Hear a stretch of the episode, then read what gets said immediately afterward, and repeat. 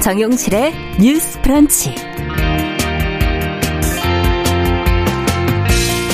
안녕하십니까 정용실입니다. 온라인상에 사랑하는 자녀, 손주, 조카의 사진이나 인적 사항을 무심코 올리면서 이게 아동의 권리를 침해하는 일이라고는 생각지 못하는 분들이 많은데요. 자, 이를 불편하게 느낀 아동 청소년이 직접 신청을 하면 이 게시물을 삭제하도록 하는 이칠 권리 시범 사업이 내년에 실시가 된다고 합니다. 자, 어떤 내용인지 아동 청소년의 권리와 관련해서 무엇을 생각해 봐야 할지 이야기 나눠보겠습니다. 네, 세계적인 승차 공유 기업 우버가 각국의 규제를 피해서 사업을 확장하기 위한 로비 활동을 벌인 정황이 포착이 됐다고 하죠. 무엇보다 프랑스 마크롱 대통령과는 특별한 유착 관계가 의심된다는 보도가 나왔는데요. 혁신 산업과 기존 산업 간의 견제는 물론이고 플랫폼 경쟁이 갈수록 심해지는 와중에 어떤 불공정한 일이 벌어졌는지 보도 내용을 들어보도록 하겠습니다. 자, 7월 12일 화요일 정용실의 뉴스 브런치 문을 엽니다.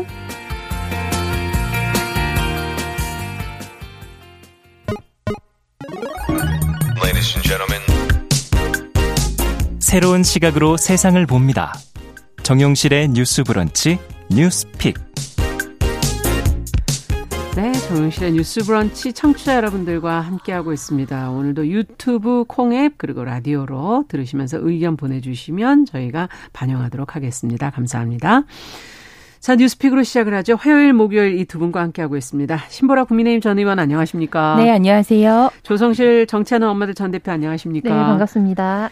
자, 오늘 첫 번째 소식은 윤석열 대통령의 국정 수행 지지율이 30%대로 떨어졌다는 지금 이제 여론조사 결과가 계속 발표가 됐어요.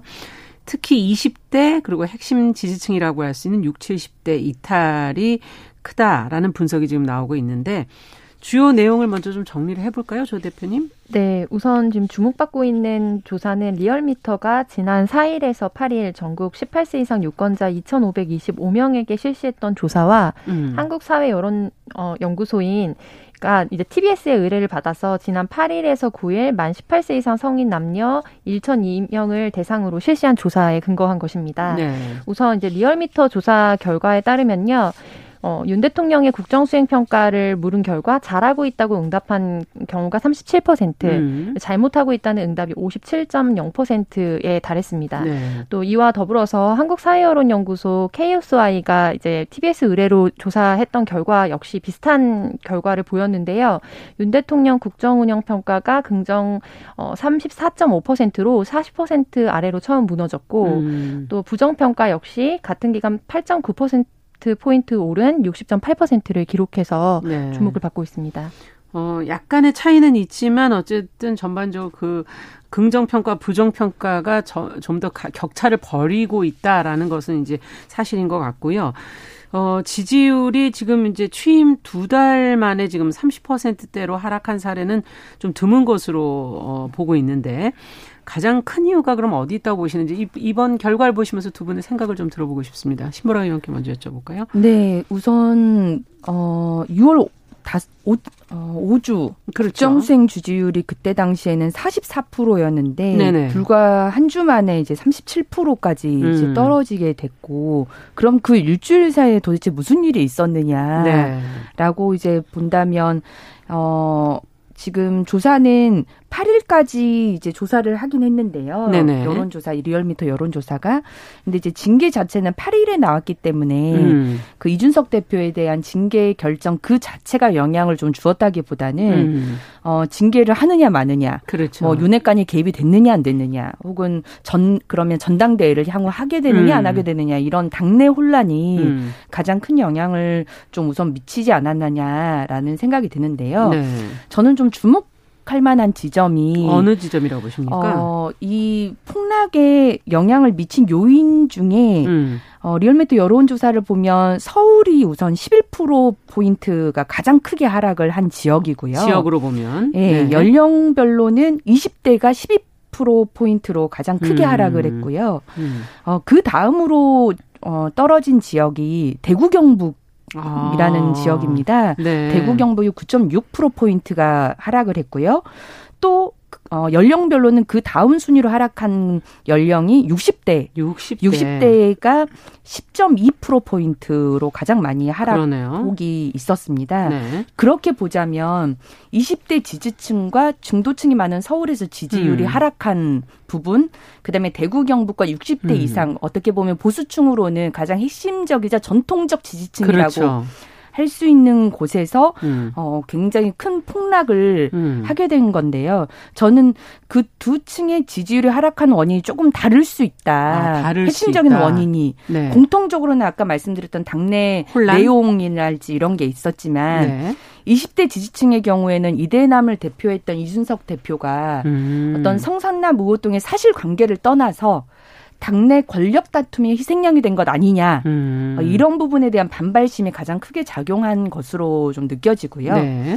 핵심 전통적 지지층의 이탈 가장 큰 원인은 이건 뭐라고 보십니까? 어, 저는 인사 논란과 음. 영부인 행보 문제가 가장 크게 영향을 미치지 않았나 이렇게 음. 보고 있습니다. 네. 특히나 어찌 보면 힘겹게 보수 정권 탄생에 그렇죠. 어, 기여를 핵심 지지층의 입장에선 기여를 했는데 네. 어 특히 그 대통령의 도어 스태핑 때전 음. 정권 장관 중에 이렇게 훌륭한 사람 봤나요? 라고 하면서 음. 전 정권과 인사를 비교했던 네. 그 발언과 음. 그다음에 이제 최근 이제 공식 어 나토 순방 때 음. 영부인 행보에 어떤 민간인이 음. 어 수행에 함께 참여한 부분에 대한 논란 음. 이런 것들이 어 현 정권 이제 보수 정권 음. 새로운 탄생에 네. 많은 기대를 했던 입장에서 네. 도대체 뭐가 달라진 거냐라고 아. 하는 어떤 실망감을 많이 안겨준 게 아닌가 싶습니다. 네. 특히나 문재인 정권에 대해서는 뭐 네. 정책 말하자면 탈원전이든 뭐 최저임금, 부동산 이런 것들은 얼마든지 상대 비교가 가능하지만 예. 인사 측면에서는 국민적 눈높이에서는 예. 그건 상대평가가 아닌 절대평가 영역인데 아, 그렇죠. 예. 이걸 상대평가의 입장에서 바라보는 건 음. 너무 큰 문제 아니냐 음. 그런 것들에 대한 실망감이 이 지지율 폭락으로 이어진 것이 아닌가 저는 음. 그렇게 분석을 해보고 있습니다. 그렇군요. 어떻게 보십니까 조성수 대표께서는? 네, 저는 인사청문회 참사라고 할 수 있을 만한 아. 계속되는 지지부진한 현재의 내각 구성이 온전히 사실상 이제 구색을 잘 갖추지 못한 상태가 그렇죠. 유지되고 있잖아요. 네. 이제 그 부분과 동시에 경제적으로도 전 세계적인 음. 어떤 여파들이 이제 몰아닥치면서 음. 사실상 윤 정권이 들어서면 이제 경제적인 정책이라든지 부동산이라든지 이런 부분에서 뭐 전통적인 보수색이라고 할 만한 음. 부분을 더 전면에 내세우고 좀 부동산이나 이런 부분이 호황이 될 것이라고 기대했던 음. 어떤 여론도 일정 부분 빠지는데 기여를 했을 거라고 보고요. 네. 다만 이게 좀 약간 하락세긴 했지만 결정적으로 이제 12% 정도, 음. 12, 13%가 뭐 일주일 만에 오르고 긍정 평가는 오르고 부정 평가는 내리는 어떤 그런 음. 진폭을 보여줬거든요. 예. 그거 같은 경우에는 앞서 의원님께서 언급하셨던 이제 도어 스태핑이 좀 문제가 될 음. 거라고 많이 귀추가 좀 주목이 됐었잖아요. 근데 네. 그런 부분에서 결정적으로 이번에 이제 윤석열 정권의 창립부터 또 윤석열 이제 총 당시 총장이 이제 후보로 들어서는 순간에서부터 음. 전 정권과의 차별성을 좀 부각하면서 어떻게 보면은 거기에 대한 대비색으로 좀 주목을 받았거든요. 네. 근데 이번에 이제 들어와서 인사라든지 여러 가지 어떤 발언이라든지 정책을 해나가는 측면에 있어서 좀 결정적으로 이번 주에 있었던 발언이 그러니까 전 정권과에도 음. 뭐 비교해 봐라 이런 뉘앙스를 비쳤던 발언이 굉장히 좀 실망감을 크게 일으켰지 음. 않나라고 생각합니다. 그리고 아. 더불어 이제 20대가 상대적으로 다른 연령대에 비해서 빠진 것은 사실이고 네. 근데 이제 전체적인 연령대에서 다 빠지기는 했거든요. 그렇죠. 근데 이제 이 부분에서 내부에 단순히 이준석 대표를 내쳤다 뭐 예를, 음. 예를 들면 이렇게 인식을 했다기보다는 그러니까 이 논란이 지금 이번에 있었던 윤리위의 사건으로 하나의 개별 사건이 아니거든요. 음. 그러니까 사실은 선거 당시에도 계속해서 뭐 예를 들면 이준석 대표와의 갈등 구조가 있었고 그렇죠. 그 가운데 윤핵관이라는 신조어까지 만들어내면서 음. 이제 이 구도가 사실은 수면 아래에서 계속 이제 있는 문제라는 걸 예고해 왔는데 그 부분에 있어서 이제 도덕적인 문제와 어떤 법적인 사실관계를 음. 다퉈야 되는 문제 문제까지 좀 결부가 되다 보니까 이 부분에 있어서 어떤 이 사안에 대한 법적이고 도덕적인 평가보다도 네. 이 사안을 둘러싼 당내 특별히 이제 힘겨루기. 여당의 네, 힘겨루기에 대한 국민들의 실망감과 음. 좀 어떤 당혹감 이런 것들이 좀 이번에 지지율이 빠지는데 크게 영향을 미쳤을 것이라고 봅니다. 네. 자, 그렇다면 단순히 뭐 지지율을 뭐 올리는 측면이 아니라 그것만을 위해서가 아니라 국민에게 정말 다가가는 흡족하게 할 수 있는 이제 국정 수행 능력을 보여주는 것이 이제 중요할 텐데 어떤 변화가 필요할까요? 이제 대통령 입장에서도 지금 이제 변화해야 할 부분이 있을 거고 지금 얘기해 주신 거에 따르면 여당 입장에서도 뭔가 변화가 필요하다는 그런 생각이 드는데 양쪽 측면에서 두 분의 생각을 좀 들어보고 싶습니다. 어, 우선 국민의힘에서는 어제 이제 초선 의원 모임, 뭐 재선 의원 모임, 아. 그리고 의원총회까지 열어서 네. 이제 어 그게 사고 당 대표가 이제 징계를 받은 사안이 사고냐 거리냐에 따라서 음. 거리가 되게 되면 전당대를 바로 열어야 되는 거고요. 사고가 네. 되게 되면 직무대행 체제로 가게 되는 건데 음. 어쨌든 권성동 원내대표의 직무대행 체제로 음. 가는 것으로 최종 의원총회까지 열어서 결의문을 채택하는 방식으로 수습을 하고 있는 상황입니다. 네.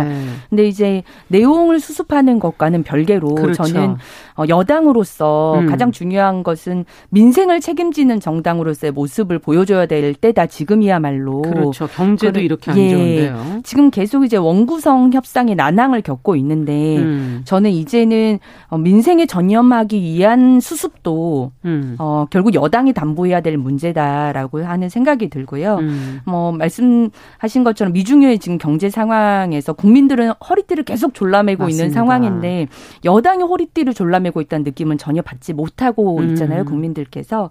그래서 어 희생을 먼저 한다는 각오로 음. 어 결국 협상의 대상은 민주당이 있지만 음. 조금은 양보하는 모습으로 이 문제를 난제를 풀어서 그렇죠. 국회를 빨리 여는 모습을 보여줘야 되지 않을까라는 생각이 들고요. 네.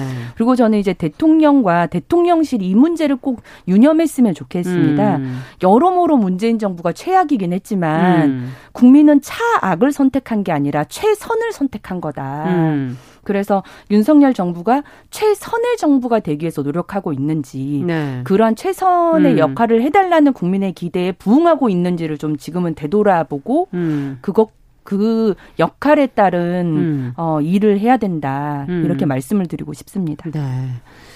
자, 지금 딴 거보다 이제 국회도 안 열리고 있으니까 이제 네. 국회를 여는 모습을 여당이 어떻게 양보를 네. 해서라도 만들어낼 것인가. 그래서 네. 국민의 민생 부분에 어, 어떤 변화를 가, 책임을 지면서 그거를 문제를 풀어갈 것인가 네. 그 모습을 보여달라. 자 조성실 대표께서는 어떻게 보십니까? 저는 가장 이제 중요한 키는 대통령이 잡고 있다고 생각을 하는데요. 네. 그러니까 어쨌든 민생이나 이런 부분을 좀 풀어, 풀어 나가기 위해서는 국회와의 협조와 국회의 그렇죠. 적극적인 역할이 당연히 필요한 거고, 음. 그러나 다만 현재의 어떤 국회와 이제 정부의 구조 자체가 굉장한 여소야대 국면에 음. 직면해 있기 때문에 그리고 그간 이제 국민의 힘과 어떤 민주당과의 관계뿐만 아니라 윤석열 대통령 측 즉 현재 대통령과 음. 현재 제1야당 간의 어떤 그 오래된 서사라고 해야 될까요? 이런 것 자체도 국민들이 굉장히 오랫동안 좀 지켜봐 왔잖아요. 그렇죠. 그래서 저는 이 부분에서 협치의 제스처가 대통령으로부터 적극적으로 나와야 된다고 생각합니다. 음. 지금 취임 이후에 우리가 머릿속에 떠올리는 키워드를 생각해 보면 네. 사실 대통령이 어떤 아젠다나 정책적 대안을 내놨다는 얘기는 사실 기억에 나지 않습니다. 그러니까 음. 뭐 용산 청사 이전 음. 그리고 이제 영부인 논란 음. 이런 등등의 굉장히 부정적이고 어떻게 보면은 뭐 가십이라고까지 치부할 수는 없지만 음. 이제 상대적으로 봤을 때 정책 우선순위가 아니라 이게 건별로 이벤트 중심의 어떤 논란들이 음. 좀 뉴스거리가 되었거든요. 네. 그래서 이 상황에서 더군다나 어떤 인사청문회나 이런 데서 굉장히 어떤 성과를 거두지 못하면서 음. 이제 폐쇄적이고 이른바 검찰 공화국이 되는 것이 아니냐라는 우려와 음. 기존의 어떤 경고 상대 진영에서 경고했던 부분과 합리적 의심을 하도록 하는 여러 정황들이 굉장히 음. 국민적인 불안감을 또 가중하는 부분이 있다고 봅니다. 네. 그래서 이 부분에 있어서는 단순히 뭐 도어 스태핑이나 이런 것들을 다시 재개해서 뭔가 어, 소통을 하고 있는 형태를 사진으로 보여주고 음. 뭔가 기자들과 소통하고 이런 게 문제가 아니라 정치가 굴러가려면 결국에는 제1야당하고 굉장히 협치를 잘 해야 그렇죠. 되거든요. 근데 지금 뭐 여당에서 해야 되는 역할도 중요합니다만 여당에만 지금 바라보기에는 여당 내부의 상황도 굉장히 만만치 않습니다. 음. 그렇다면 결국에 국민들은 여당을 뽑은 게 아니라 대통령을 이름을 걸고 대통령 선거에 그렇죠. 참여했기 때문에 이 부분에 있어서 굉장히 적극적으로 국회를 어떻게 가동할 것인지에 대해서 역할이 필요한데 지금 거기가 공석이기 때문에 국민들이 사실은 뭐 예를 들면 다른 뉴스거리들이 더 치고 올라올 수밖에 없는 상황이다. 음. 그래서 그 사각지대를 내용으로 채워야만 한다라는 게 가장 큰 우선순위인 것 같고요. 네. 두 번째로는 이제 방역 정책이 본격적으로 이제 작동이 돼야 되는 올려, 네, 시점입니다. 네. 그래서 기존에 어떻게 보면 현재 여당 같은 경우에는 지난 민주당의 방역 정책을 굉장히 일정 부분 실패로 좀 규정을 하고 그렇죠. 자영업자 참사라든지 이런 부분들을 굉장히 음. 강조를 해왔습니다. 음. 그렇다면 어떻게 국민 보건적인 부분에서 최저선을 구축하면서 그렇죠. 차별성 있게 정책을 보여줄 것인지 시험대에 오른 상황이고요. 음. 이 부분에 있어서 지금 속속들이 주변에 좀 확진자들이 굉장히 많이 좀 나오고 있고 이제 계속 늘어날 네 전염력은 기하급수적으로 좀 빠르게 가속화되기 때문에 지금부터 이 부분에 있어서 어떤 어 구축이 돼서 실질적으로 국민들이 음. 딱 위기라고 다시 한번 위기가 왔을 때 이 부분에 있어서 신뢰할 수 없다면 그간에 이른바 K 방역으로 불렸던 문재인 정권의 방역을 비토했던 부분들에 있어서 마저도 사실은 오히려 네 음. 그게 오히려 또 다시 네거티브한 요소로 좀 이제 이런 지지율이나 음. 이런 부분에 영향을 미칠 거라고 보거든요. 그래서 방역 정책을 좀 대비하는 것도 중요해 보이고요. 네. 마지막으로는 지금 현재 관련해서 가장 뭐 건별로 보자면은 이름이 많이 오르내리는 게 윤석열 대통령보다는 영부인의 이름이 훨씬 더 언론에 많이 아. 내려 오르내리는 형국으로 보여요. 네. 우리는 대통령을 뽑은 것인데 대통령이 아니라 대통령의 가족에 관한 어떤 논란거리들이 계속해서 중요한 뉴스로 자리 잡는다는 음. 거는 저는 굉장히 부정적인 사인이라고 보고요. 그러네요. 그래서 영부인의 행보를 대폭 줄이고 네. 그리고 이 부분에 있어서 윤석열 대통령이 어떤 정책적인 방향성과 신념을 가지고 일을 하고 있는지에 대해서 들어야 음. 하는데 우리가 대통령을 통해서 듣는 것들은 굉장히 뭐 먹는 거에 대한 어떤 호감도를 높일 만한 인간적인 음. 모습을 강조하는 부분들이 많이 나오고 있거든요. 네. 실질적인 정책은 사실상 한동훈 법무장관이 하고 있다라는 뉴스로 보게 되는 경우들이 많아요. 그러니까 음. 한동훈 정, 법무장관은 당연히 직무상 관련된 일들을 하기 때문에 오피셜하게 느껴지는 부분들이 좀 많이 와닿는다면 음. 대통령과 관련된 부분들은 내용이라기보다는 어, 그것과 관련된 이벤트라든지 그러네요. 주변 상황에 대한 것들을 많이 듣고 있기 때문에 이 부분에 있어서 언론을 탓하고 사실관계와 다른 부분에 대해서 유감을 표한다 이런 것들을 표명하기 음. 전에 음. 실질적으로 내용을 공세적으로 내놓는 음. 행보가 필요한 시점이라고 판단합니다. 그러네요. 그런 문제를 하려면 내용적으로 무엇을 정책적으로 보여줄 것인가 네. 그것이 지금 컨텐츠가 있어야 하는 거죠. 어, 그 부분을 어, 야당과 어떻게 합치할 것인가 그리고 방역 정책이 나와 있는 것을 어떻게 풀어갈 것인가가 지금 시험대에 올라 있다라는 얘기를 해주셨습니다. 자, 앞으로도 또 보면서 저희가 이제 계속 보도 나오는 내용을 보면서 또, 어, 또 첨언해야 될, 제안해야 될 내용들이 있다면 또 계속 해보도록 하겠습니다. 자, 두 번째 뉴스로 가보도록 하죠. 앞서 제가 잠시 말씀드렸었는데 지금 아동 청소년의 이칠 권리를 제도화하는 방안을 지금 추진한다고 정부에서 지금 얘기가 나오고 있는데 어떤 것인지 신보라 의원께서 정리해 주시면 같이 한번 고민해 보죠. 네, 어제 개인정보보호위원회가 교육부, 여성가족부 등 관계부처와 함께 아동 청소년 개인정보 보호 기본 계획을 발표했습니다. 네. 아동 청소년이 개인정보에 대한 주인으로서의 권리를 행사할 수 있도록 1년간 논의의 결과로서 이번 계획을 발표한 건데요. 네. 우선 아동 청소년 시기에 본인이나 타인이 온라인에 올린 사진, 동영상 등의 개인정보가 담긴 게시글은 음. 삭제를 요청할 수 있도록 하는 이칠 권리에 대한 제도화를 추진한다고 하고요. 네. 자신이 올린 것뿐만 아니라 2024년 이후로는 보호자가 SNS에 올린 자녀의 영유아 시절 사진, 음. 친, 어, 사진 등 그리고 또 친구나 제3자가 동의 없이 게시, 게시한 것도 그렇죠. 이칠 권리에 포함될 계획입니다. 음. 정부는 우선 내년부터 아동 청소년 본인이 게시한 콘텐츠를 음. 요청하면 삭제 혹은 숨김 처리를 지원하는 시범 사업을 추진한다고 하고요. 네. 또 여기에 개인정보 보호법상의 원래 보호 대상은 현행 만 14세 미만이었는데요. 음. 이를 만 18세까지 확대합니다. 아. 연령별로도 보호 내용을 차등화한다고 하고요. 예컨대 14세 미만 아동은 상업용 맞춤형 광고를 제공할 목적으로 개인정보를 수집 활용하는 것이 제한되고요. 음. 개인정보 수집 제공 시에 법정 대리인 동의를 받도록 네. 합니다. 18세 미만의 경우에는 이칠 권리나 프로파일링 제한 등의 안전 조치에 방점을 둔다고 하는 계획이고요. 그러니까 연령마다 조금씩 다르네요. 네, 목표하는 맞습니다. 바가. 네. 어떻게 아이를 키우다 보면 이렇게 아이 사진 올릴 때들이 참 많으신 것 같아요. 제가 맞습니다. 봐도 SNS에. 예. 어, 두 분은 어떠세요? 한번 개인적인 것도 한번 네, 저는 네. 아이가 아주 어릴 때는 친구 음. 공개로 된 콘텐츠에는 사실 아. 이 사진을 올렸었는데 네. 어느 순간 이제 아이의 권리에 대해서 좀 생각이 새롭게 바뀌면서 그 이후에 관련돼서 음. 게시됐던 게시물을 다 이제 내려, 내리거나 아니면 비공개로 음. 좀 전환을 한 음. 상황이고요.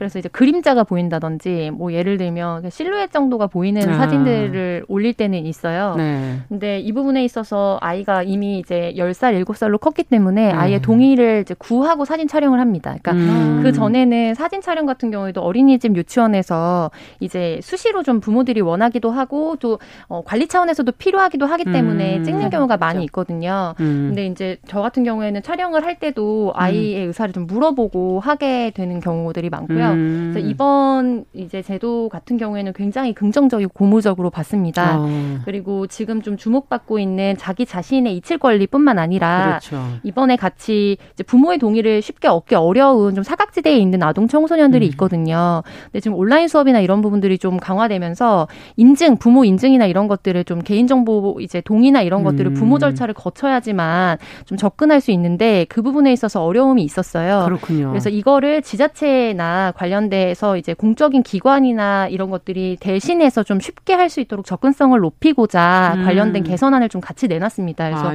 그 부분을 더 중요하게 지금 보시는군요. 네, 저는 그 부분도 좀 중요하게 네. 봤고요. 음. 그리고 무엇보다 이번에 발표됐던 이 안 같은 경우에는 어, 좀 저는 같이 연상해서 생각했던 게 최근에 음. 아동들의 이제 문제 행동을 교정하고 어. 좀 이제 부모 교육이나 이런 부분들을 강화하는 TV 프로그램들이 좀 주목을 많이 네, 받고 맞아요. 있습니다. 근데 물론 전문가의 어떤 자문 속에서 음. 가족 모두의 동의를 얻어서 촬영이 진행되고 촬영 이후에도 아이가 원하지 않으면은 혹은 가족 일부가 음. 원하지 않으면 방영을 하지 않는 것을 원칙으로 한다고 들었습니다만 음. 이제 방영 초기부터 저는 좀 우려가 됐던 부분이 그렇죠. 이게 단순히 한 장면이 아니라 그 친구가 겪고 있는 모든 뭐 대인 관계라든지 굉장히 내밀한 어떤 개인적인 정서적이고 물리적 어려움들을 온 국민뿐만 아니라 전 세계가 보는 거거든요. 음. 그래서 성인이 출연하는 프로그램 전 저는 문제가 없다고 생각합니다. 음, 책임을 본인이 네, 지는 근데 거니까. 다만 초등학생, 유치원 이런 아동들이 어떤 발달 적응이나 이런 부분에서 어려움을 겪고 있는데 그 당시에 촬영에 동의를 했다고 하더라도 향후에 성인이 됐을 때 자기의 그 과정이 이미 회복이 됐든 되지 않았든 음. 다시 이렇게 인구에 회자될 수 있다는 가능성 자체가 굉장한 스트레스로 다가오지 않을까. 아, 그렇죠. 네, 그래서 저는 그 부분이 좀 방송의 위험성이 좀 있다고 보고요. 그러네요. 그래서 그런 부분에 있어서도 사실상 좀 우리가 새롭게 좀 공론 변화를 해나가야 되는 과제가 음. 있다라는 부분에 대해서 함께 생각을 나눠보고 싶었습니다. 네. 자, 그렇다면 어떻게 해야 될까? 어떤 점을 좀, 어, 이제 보시면서, 이 제도를 보시면서 제안하실 것도 혹시 있는지? 음. 어, 실제 지금 이번에 발표된 계획 은 음. 어떤 세계적 추세에 좀 발맞춰지는 게 있습니다. 네. 이제 뭐 유엔 아동 인권위에서도 그렇죠. 이미 프라이 아동의 프라이버시권을 좀 존중하기 위한 공고를 음. 2021년에 내렸었고요. 네. 영국도 2020년도에 이미 개인정보 보호법을 근거로 17세까지로 만그 음. 아동이 개인정보 보호를 할 수 있는 연령을 확대하고 네. 그것도 연령별로 이제 개인정보 보호를 음. 차등화해서 보호하고 하는 조치들을 하고 있거든요. 네. 그래서 우리가 그 발맞춰 가는 어떤 추세에 맞춰서 음. 이번 계획이 나온 것으로 보이고요. 어, 이게 청소년들 같은 경우가 훨씬 이제 게임이나 메신저 등을 많이 사용하기 때문에 음. 개인 정보를 어, 의도하지 음. 않게 제공하거나 노출되는 경우들이 굉장히 많습니다. 맞아요. 뭐 이름을 네. 공개한다든지 네네. 아니면 자기가 지금 어디서 무엇을 하고 있다는 위치 정보를 음. 어, 그냥 아무 생각 없이 이게 노출하게 되는 경우들이 많기 때문에 네. 어, 정부가 이번 기본 계획에 그런 개인정보 보호 범위를 확대하는 것뿐만 아니라 그래서 이제 개인정보 보호 관련한 음. 교육을 또 이제 함께 진행을 한다고 해요. 네네. 그래서 어, 학교에서 진행되는 이제 정보 수업의 시수를 좀 많이 늘려서 어. 어, 그 안에 이제 개인정보 보호에 대한 권리를 인식할 수 있는 교육을 이제 음. 포함하고 현장 교육도 이제 강화한다고 하는데 음. 그런 조치들이 함께 이루어져야 음. 좀 의미가 있겠다라는 그러네요. 생각이 듭니다. 대체적으로 긍정적으로 보시네요. 네. 네. 자 뉴스픽 오늘 성실 정치하는 엄마들 전 대표 신보라 국민의힘 전 의원 두 분과 함께 뉴스 살펴봤습니다. 오늘 말씀 잘 들었습니다. 감사합니다. 네, 감사합니다. 네, 정용실의 뉴스 브런치 1부 마치고 마치고 잠시 후에 돌아오겠습니다.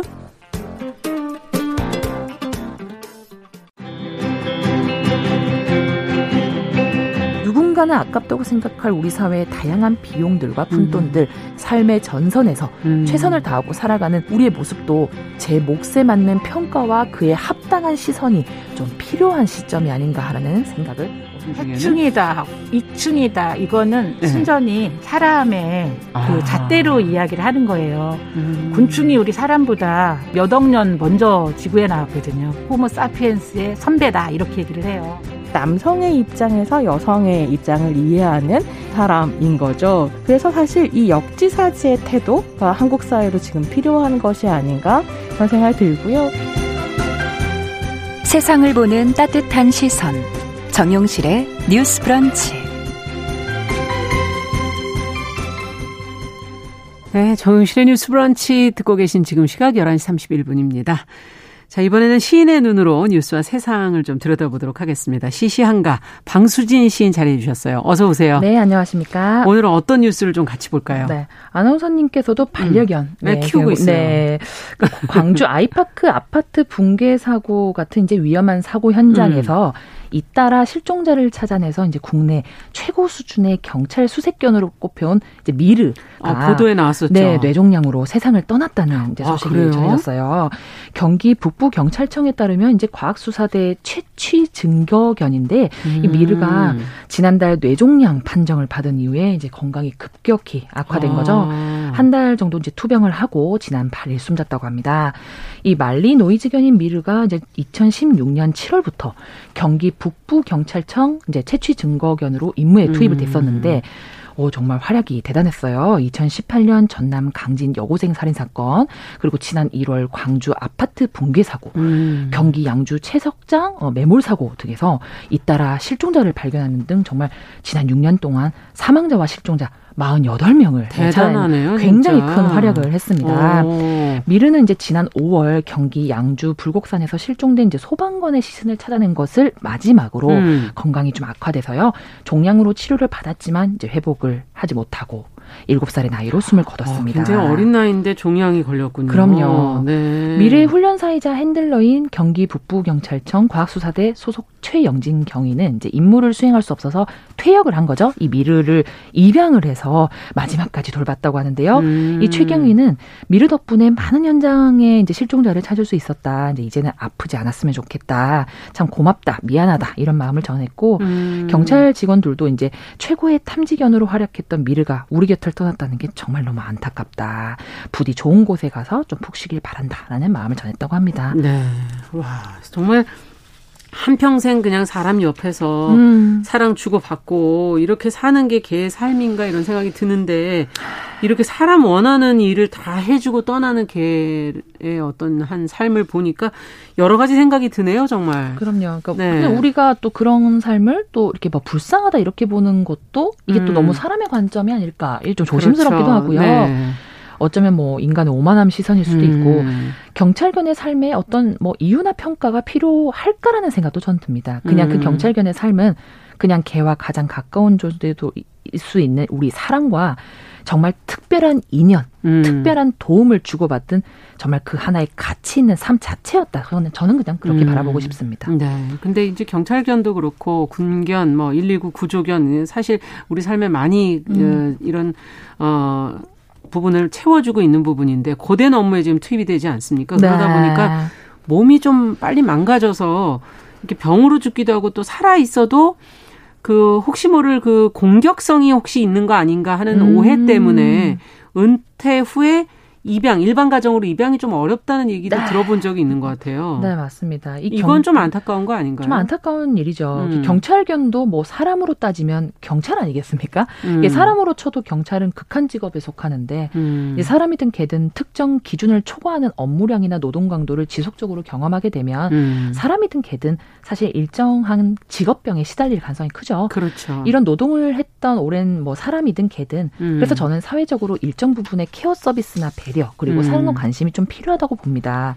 삶의 오랜 시간 동안을 이제 특수 업무에 종사했던 개들이 좀 오히려 공격적이고 건강하지 않다라는 인식 때문에 입양을 음. 꺼려하는 사람들 정말 많다는 소식에 가슴이 아픈데 음. 이렇게 무관심하게 그냥 그렇구나 하고 둘 것이 아니라 정말 많은 사람들이 이 특수 목적견의 입양을 선택할 수 있게 좀 사회적 제도적 지원과 조치 캠페인 등이 필요한 시점이 아닐까라는 생각이 그렇군요. 일부 지자체에서는 그래도 이 특수 목적견을 입양하는 시민에게 뭐 의료비도 음, 지원하고 네. 여러 가지 지원이 있다고 그러던데요. 네, 이, 음. 이런 지원 같은 경우는 저는 굉장히 실질적 지원이기 때문에 큰 음. 도움, 큰 효과를 발휘할 것 같다는 생각은 듭니다만 그것보다도 우리가 만약에 이제 그들의 입양을 꺼려하게 된다면 물론 그것보다는 좀 그들에게 가지는 편견, 선입견, 음. 막연한 불안감과 무서움 때문이 아닐까 이런 생각이 들어요. 그래서 사회적 캠페인과 인식적 측면에서의 노력은 빠지지 않아야 된다. 그래서 음. 제도적과 인식적 어떤 지원과 개선이 동시에 이루어져야 된다라는 된다. 생각이 계속 듭니다. 네. 외국에서 예전에 방, 어디 제가 뭐 어, 해외 토픽 뭐 이런 데서 봤었던 음. 것 같은데 외국에서 이 경찰견 마지막 떠나는 길을 거수경례로 이렇게 쫙 보내주는 그런 장면을 네. 본 적이 있었거든요. 어찌 보면 어 의식이지만 형식이지만 음. 이런 것도 어, 경찰견에게 해줄 수 있는 게 아닐까 하는 생각도 들기도 하고요. 맞습니다. 저도 이런 사례를 좀 찾아봤는데 음. 마음 한켠에서 정말 좀 왠지 모를 거룩함, 뭐 음. 이런 뜨거움이 번져오더라고요. 기사에 따르면은 경찰견은 이제 살아생전에 숱한 사건들의 해결을 도우면서 소위 말하는 가장 든든한 친구이자 동료가 되어줬다라고 그렇죠. 볼수 있잖아요. 음. 뭐 경찰견들이 그렇다고 우리에게 뭘 요구하거나 바란 것도 아니고요. 음. 네.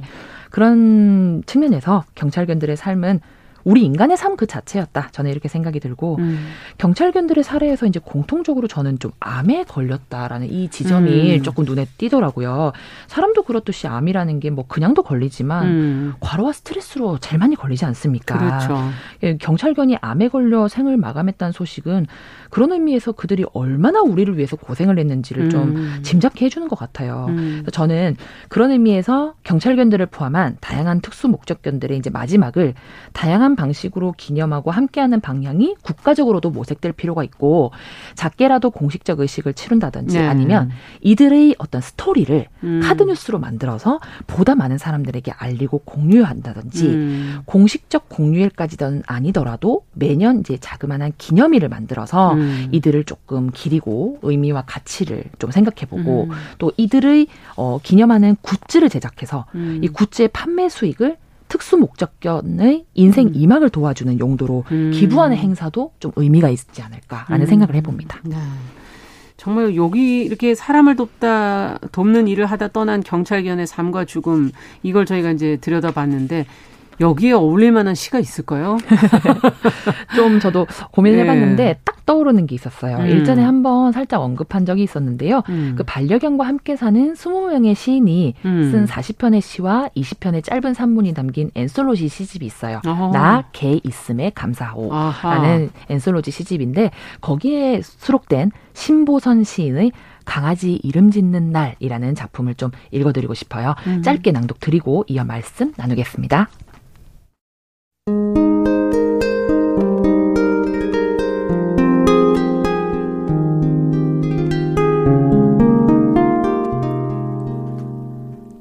강아지 이름 짓는 날 심보선 오늘은 온 식구가 모인 날이다.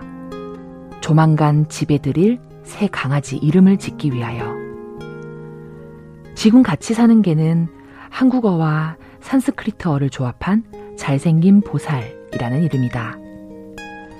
당시 어머니는 개는 개일 뿐이라며 반대했지만 나는 개에게도 불성이 있다고 고집했다.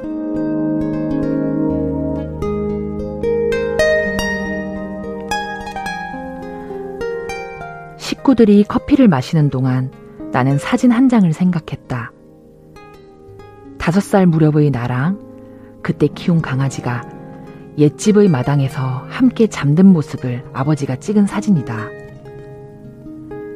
이름도 기억나지 않는 그 강아지는 다 자라기도 전에 자기보다 몸집이 몇 배나 큰 개와 싸우다 물려 죽었다. 지금 생각해보면 뭔가 아버지와 비슷한 운명이었던 것 같다.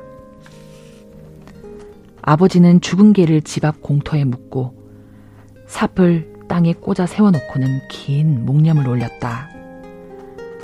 어른이 된 후 가끔 그 장면을 떠올리면 숭고라는 단어도 함께 떠오른다.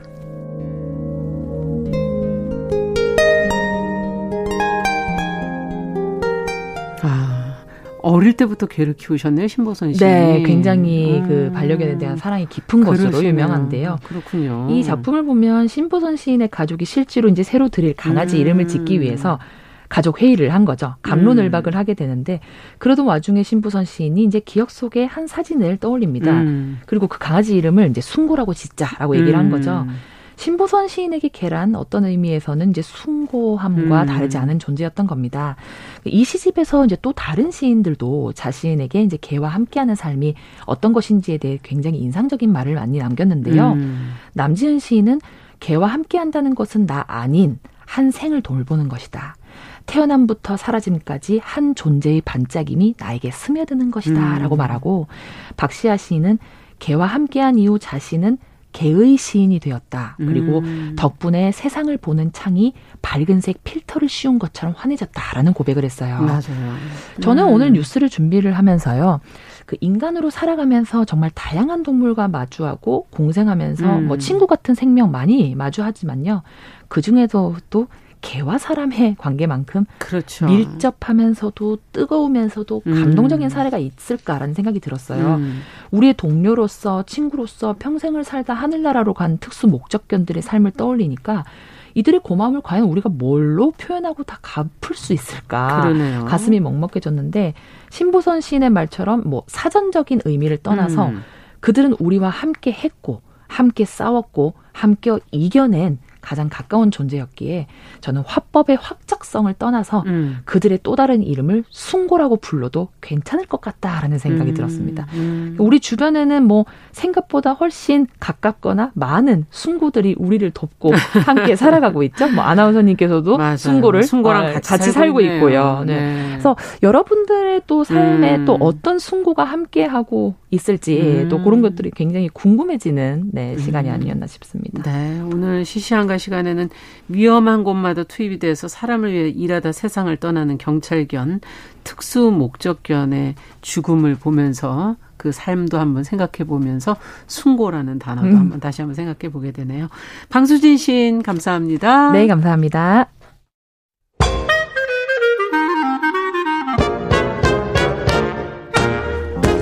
모두가 행복한 미래 정용실의 뉴스 브런치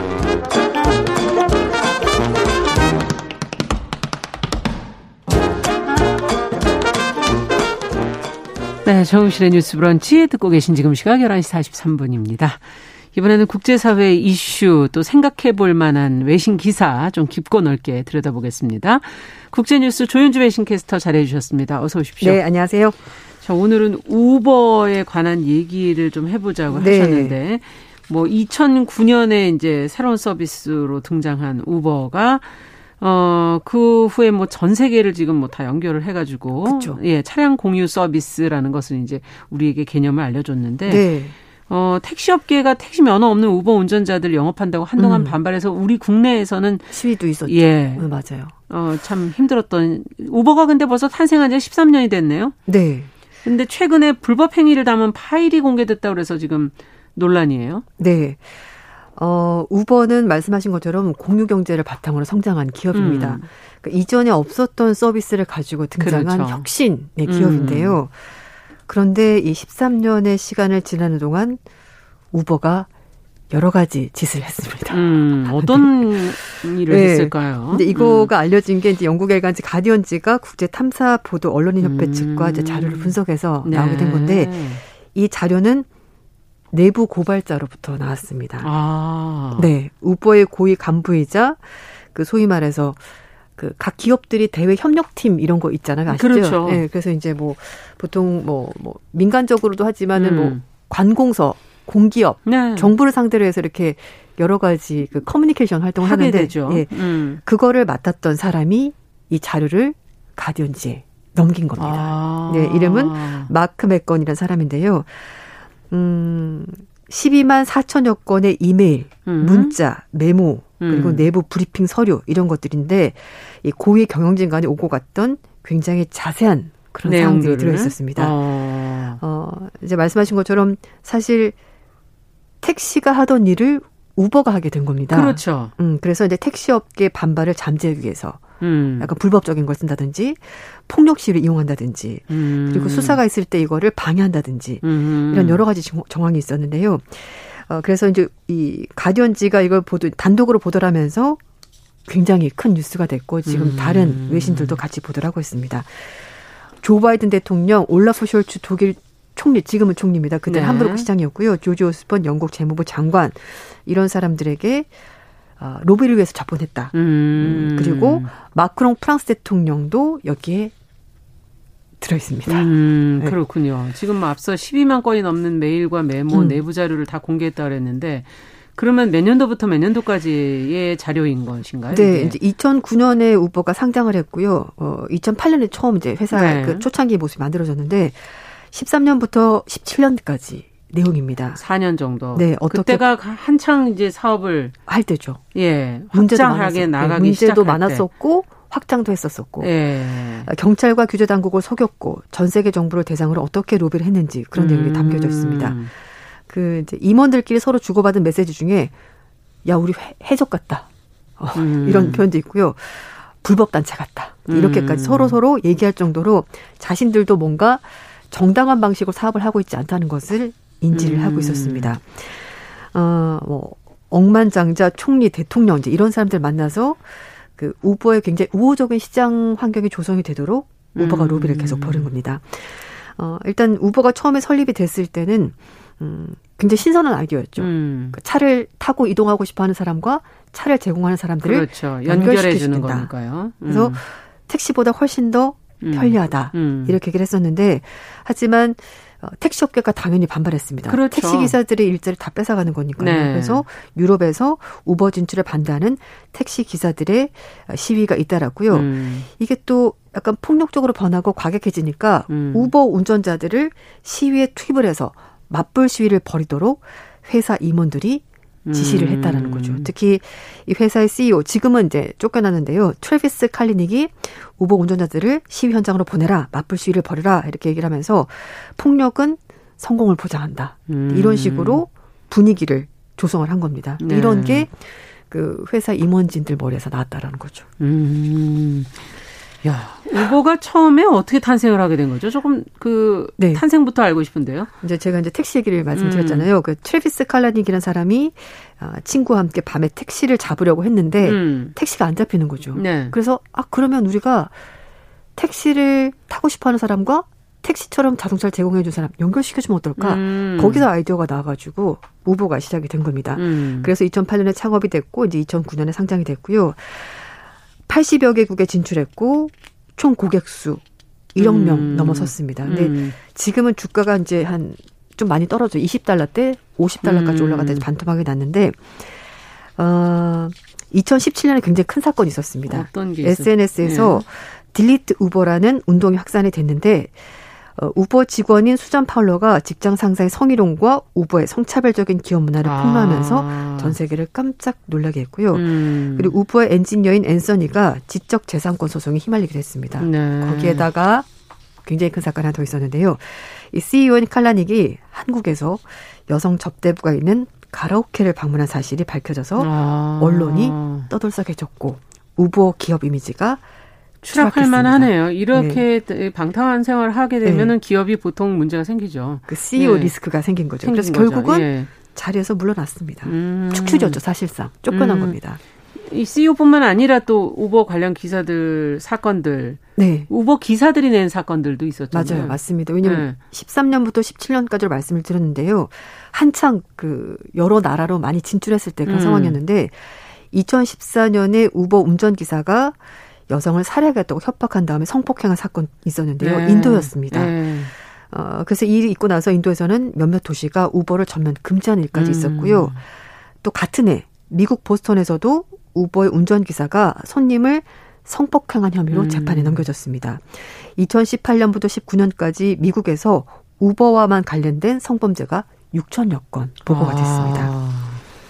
야, 이렇게 어, 우버가 이제 등장하면서 사실은 가장 큰 혼란이 빚어졌던 부분은 바로 택시 면허였는데 네. 마크롱 대통령은 왜 여기서 자세하게 언급이 되냐면 뭐 우버 경영진을 만났다면서요? 네, 직접 만났는데 예. 어. 그 우버가 유럽에서 가장 먼저 진출한 나라가 프랑스였습니다. 아. 근데 프랑스에서 택시 운전 기사들의 우버 진출 반대 시위가 굉장히 거셌고요. 그렇겠죠. 당시에 경제 산업 디지털부 장관이 마크롱이었습니다. 음. 그래서 마크롱이 결국은 여러 가지 편의를 봐준 것 아니냐라는 얘기가 나오는 건데요. 음, 음 이 택시 기사님들은 이제 어디 회사에 소속돼 있거나 뭐 개인 택시 이렇게 그렇죠. 하겠지만 근데 사실 신분이 확인이 되잖아요. 사진도 있고. 그럼요. 근데 우버는 사실 그게 아니잖아요. 모르죠. 네. 어떤 사람인지 무슨 경력이 있는지 모르니까. 네. 근데 그런 부분에 대해서 여러 가지 문제가 있었는데 그래서 여론이 좋지가 않았거든요. 음. 그런데 당시 마크롱 장관이 음, 우버의 임원 그리고 음. 칼라익 창업자 그리고 말씀드렸던 어, 마크 이 사람까지 음. 다 만나가지고 로비스트 네, 네, 만나서 이제 얘기를 했고 어, 당시 마크롱 장관이 아, 프랑스 진출 적극적으로 도와주겠다라고 음. 말을 했고요. 마크롱과 켈레딩은 서로 이름을 부를 정도로 굉장히 친한 사이가 음. 됐습니다. 우리나라도 개인 택시 면허 하시려면은 시세가 있거든요. 면허를 사야 됩니다. 아, 그렇죠. 그래서 뭐 서울 같은 경우가 8,400만 원, 네. 세종시가 2억, 음. 제주도가 1억 8천만 원 이 정도 가격이 되는데요. 어, 프랑스도 비쌉니다. 우리 돈으로 3억 3천만 원 정도 택시 면허를 아. 사야 된다고 하는데요. 그러니 그걸 주고 사신 분들은 네. 오버가 생기면은 일자리도 일, 그러니까 안 그래도 손님도 뺏기는 데다가 그거 네. 어떻게 됩니까? 그 돈 쓴 것도. 그래서 이제 법원과 어. 의회가 우버 영업에 제동을 걸자 아, 당시 마크롱 장관이 칼라닉을 만나가지고 어, 도와주겠다라고 음. 얘기를 했고 이메일도 보냈습니다. 그래서 실제로 그때 남부 마르세유에서 우버 서비스를 금지하자면서 여론이 굉장히 안 좋았는데 어, 우버 측이 음. 곧바로 마크롱이 연락했고 이틀 뒤에 이 금지 명령이 풀렸다고 합니다. 그랬군요. 네, 그래서 뭐 마크롱 측 얘기로는 구체적인 답변하지 않았고요. 그때 마크롱 대통령이 어, 담당 장관이었기 때문에 음. 관련 업계들을 만나는 것이 뭐 자연스러웠다 이렇게. 해석을 뭐 설명하겠습니다만 어쨌든 음, 좀 음. 석연찮은 부분이 많았었죠. 근데 프랑스만이 아니라 아까 바이든 대통령을 네. 비롯해서 최고위층들을 주로 로비 대상으로 삼았다면서요. 어, 사실 이제 우버가 어, gig economy 뭐 이렇게 해서 음. 이제 새로운 형태의 어떤 음. 사업, 사업이고 분야잖아요. 그래서 어, 미국도 아마 뭐 IT 기업도 굉장히 키우고 싶어 했었고 그런 여러 가지 것들이 맞물리면서 음. 아마 좀 음, 상장되어 있는 이 회사에 대해서 굉장히 음. 우호적이었던 것 같습니다. 그래서 당시 바이든 부통령이 2016년 스위스 다버스에 있었던 세계 경제 포럼에서 칼라닉 창업자를 직접 만났고요. 음. 우버가 수백만 명에게 원하는 만큼 일자리의 자유를 준다면서 굉장히 좋은 회사다. 이제 이렇게 얘기를 한 겁니다. 음. 우버 경영진은 뭐 미국, 프랑스, 독일뿐만 아니라 이스라엘, 아일랜드 이렇게 각국의 정상들과 만나서 네. 다양하게 이제 로비를 벌였고요. 러시아, 이탈리아, 독일 등에서는 유력 인사들에게 회사 지분을 주겠다라면서 포섭까지 했었다고 합니다. 그러네요. 포섭이네요, 이건 네. 정말. 그래서 2016년에 한 해 동안에 우버가 로비 이렇게 이제 해서 홍보비에 쓴 돈이 9천만 달러, 우리 돈으로 1조 원이 넘습니다. 아, 이건 좀 문제인데요. 네, 그렇습니다. 네. 그러니까 수사를 또 그러고 방해한 그런 정황도 있다면서요? 네, 그렇습니다. 이제 그 우버가 첨단 기술을 활용해서 수사를 방해했다는 음. 그런 그 내용도 있는데요. 어, 유럽 각국 경찰이 우버가 불법을 저지른 것 때문에 사무실을 압수수색하려고 했대요. 음. 했거든요. 그랬더니 칼라닉이 직원들에게 가능한 빨리 킬 스위치를 눌러라 이렇게 말했다는 겁니다. 음. 이거를 누르게 되면요 정보를 원격적으로 다 삭제를 하거나 기기를 아예 사용할 수 없도록 만드는 기술인데 아, 압수수색을 못 하는 거네요. 그러니까 증거 인멸인 거죠. 증거 인멸. 네, 그렇게 네. 되는 겁니다.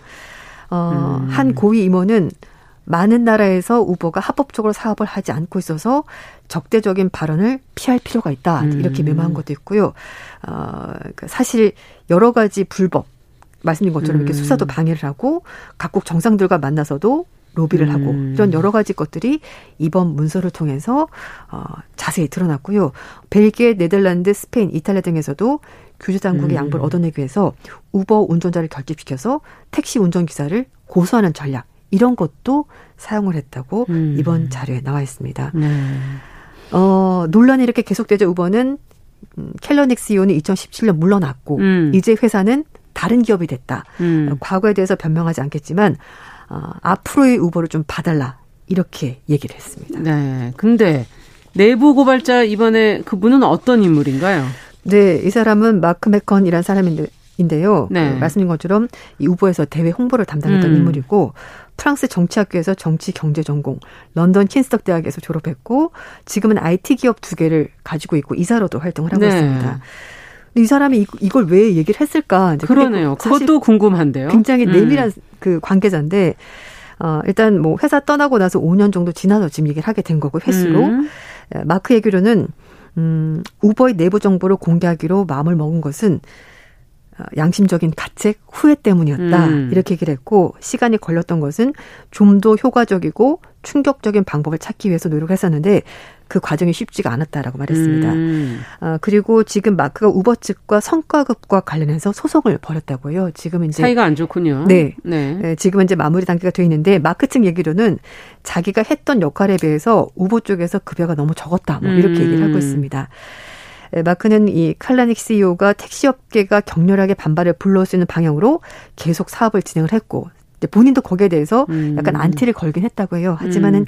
이게 계속 진행이 됐었고 자신은 또 대외 업무를 담당하고 있었기 때문에 결국 자신의 신분이 노출이 됐다고 해요. 음. 그래서 음. 유럽에서 보디가드를 둬야 할 정도로 신변의 위협이 있었다라고 가디언지와 인터뷰에서 얘기를 했습니다. 네. 어, 마크는 우버와 투자자들이 회사가 시장에서 이렇게 크게 되면은 시장 규제를 음. 없앨 수 있을 것이고 독점적 지위를 확보하게 되고 교통 시스템을 변화시키고 그리고 음.